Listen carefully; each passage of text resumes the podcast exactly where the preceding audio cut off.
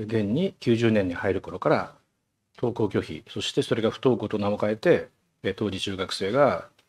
新世紀になって成人になってるから15歳は25歳になってるんで引きこもりっていうね学校と関係のない言葉になったんだけどなぜ90年から報告されるよう、まあ、正確に言うとマスコミで話題になるようになったか学問的なあの報告は86年からのことですよね。だからそれはやっぱりホームベースがなくなった。その学まあ学校はそうでいいかどうかちょっと疑問疑問だけど社会はバトルフィールドだと、えー、だから道具として有用かどうかは問われると。しかし疲れたら帰ってこいと。ここではそういうことは問わないんだ。っていう界隈が消えたからです。それをまあ僕は80年代新住民化っていうふうに言っています、当時いろんな危険遊具かっこつき危険遊具が禁じられた。焚き火もあの当時条例禁止条例で禁止されてましたけど焚き火で文句言うやついませんでしたよね。花火の花火の横打ちもみんなやってましたよねみんな。僕の同世代は。文句言うやついませんでしたよね。で工事現場で秘密基地作ってました。不法侵入だ。不法侵入ですよ当時から。文句言うやついませんでしたよね。まあ大人はあそこに秘密基地作ってんなっての分かってた。みたいなことところがこれが全部法律違反だ目が潰れたらどうするんだ誰が責任取るんだっていうクズが量産されたのが80年代。で、同時に組事務所撤去運動、えー、エロ自販機撤去運動、えー、こういうものがあった。で、まあ、それについて言うと、なんで最近広域強盗とか特殊詐欺があるのか。ね、これ、まあ、いわゆる指示役っていうのは実は真ん中なんですね。それよりも上は組です。しかし、えー、警察は一切手を出すことができない。えー、東亜のような、えーえーまあ、特殊サーバーを介しているので履歴が残らない。あるいはシグナルやテレグラムを使っているので、もう履歴がサーバーに、えー、残らない。で、まあ、いる仮想通貨で送金している。ということで、全く証拠がない。えー、潜入取材をすれば捕まえることができるが、日本では潜入取材できません。潜入取材っていうのはね、ある種スパイということで、場合によってはですね潜入先の犯罪に、えー、加担することが必要になる。そしてしかしそうしたことは日本では認められていない。さてこの広域強盗特殊詐欺って何なのか？でこれは、えー、ご存知のように1992年に防体法によって、えー、まず 組事務所が撤去された上にビジネスとしてしか、えー、組を存続させられないというふうになった、えー、ところが2008年ぐらいからのえーまあ、全国で広がった防廃条例暴力団排除条例でこれは明白に人権侵害なので国法化できなかったから各地の条例になってるわけだけれどこれによってビジネスヤクザであることも禁止されたんですね。えー、ご存知のように、えー、ヤクザが提供する役務、まあ、サービスとかものに対してお金を払えば直ちに犯罪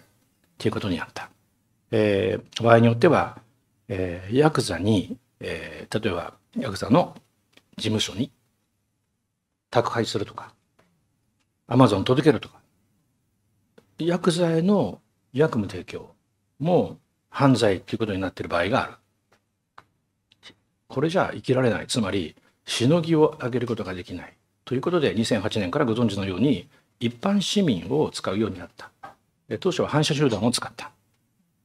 で、まあ、北海道ネットワークって有名ですよね。札幌を中心とする。そういうのを使った。しかし、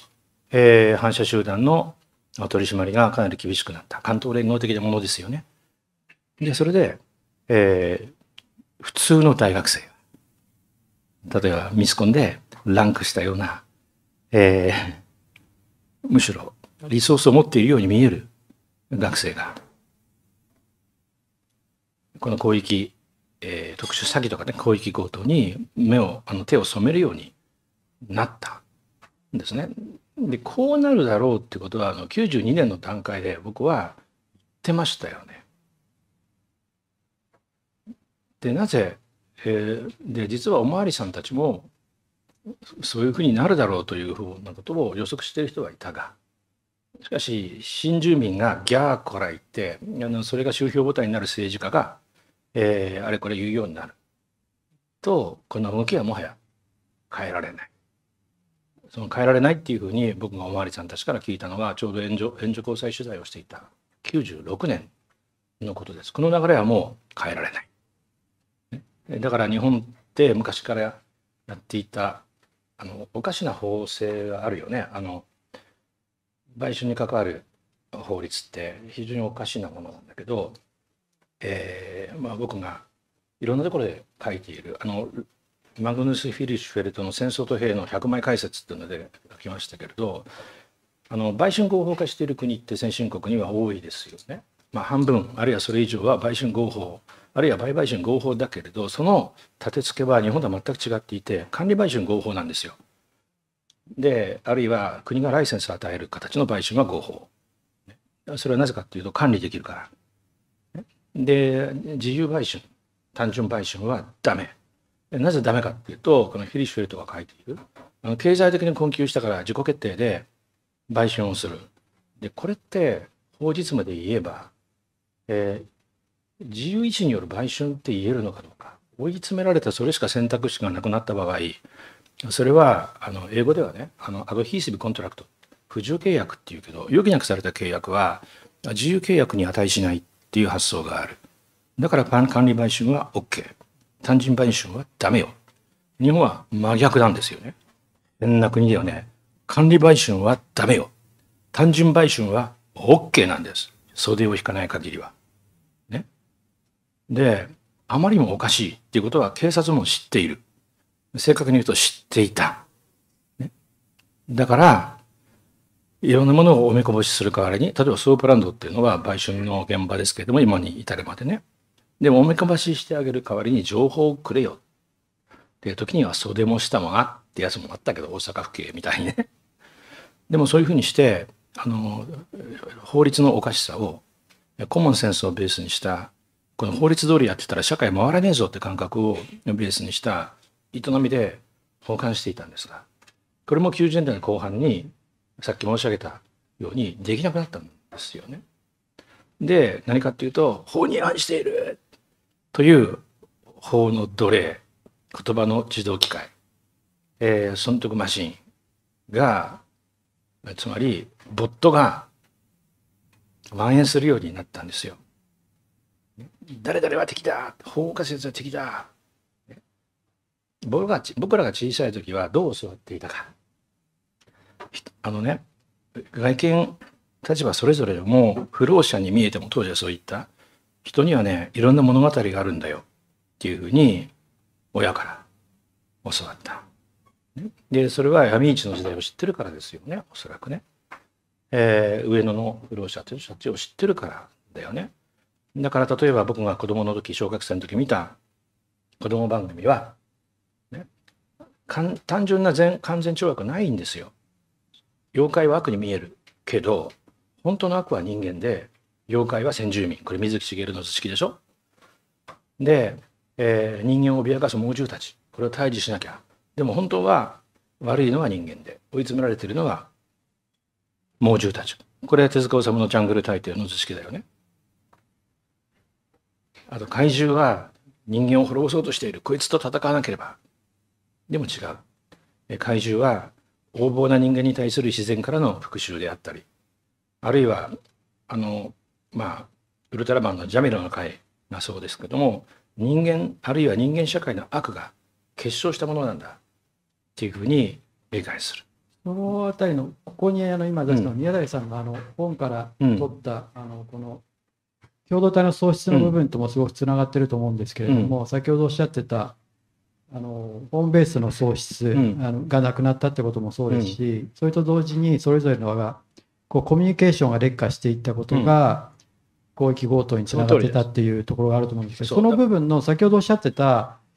一方で政治ともつながってるしそれは人々が劣化してるから政治も劣化するんだと。でその人々が劣化してることによるその帰結が宮台さんが96年から言ってたことの帰結が今の広域強盗でありいろいろな闇バイトでもありそれは一種の自力救済みたいなところにもつながっていると思うんですけれどもその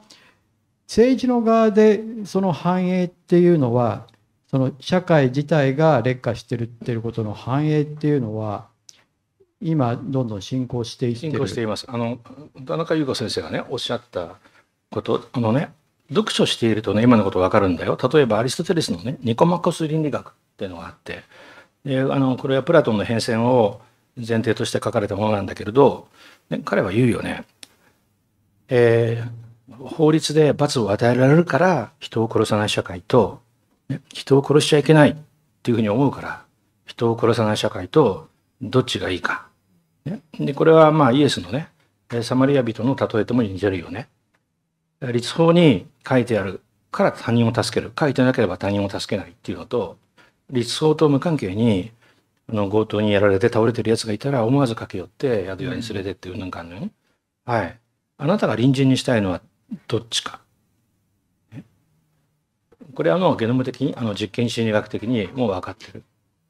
法律に規定されているからじゃなくて思わず人を助けるこの営みが尊い。法律に規定されてるからじゃなくて人を殺せないから殺さない。これが尊いっていうふうに100人がやれば100人思う。これはもうすでに分かってるんですよね。で、アリストテレスはそれを言っている。で、しかし、しかしなんですね。かつては、それでやれた。つまり、法の外の掟感覚みたいなもので、共通感覚で社会は回った。しかし、今や難しくなったので、仕方なく法や適切な法を、まあ、布告するというかですね、作る、いわゆる鉄人君主が必要になったんだっていうようなことを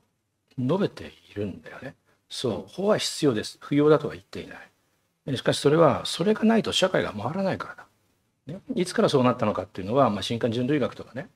えー、認知考古学とかが明らかにしているように定住することによって、えー、法がないと回らなくなった。それまでは50人から150人のちっちゃな集団で、あのフローティング、つまり誘導する状態でハンティング・ギャザリング、つまり狩猟採集をやっていた。その時には法はなかった。生存戦略と、えー、仲間意識だけでやった。他のお猿さんやあの哺乳類と同じ、はい、こんなことも本読めばつまり法律って守んなきゃいけないのって問題意識を持って本を読めば特に僕のいろんな文章インターネット上に散らばってることもあるので、うん、それをガイド役としてね本を読めば分かるやろそんなこと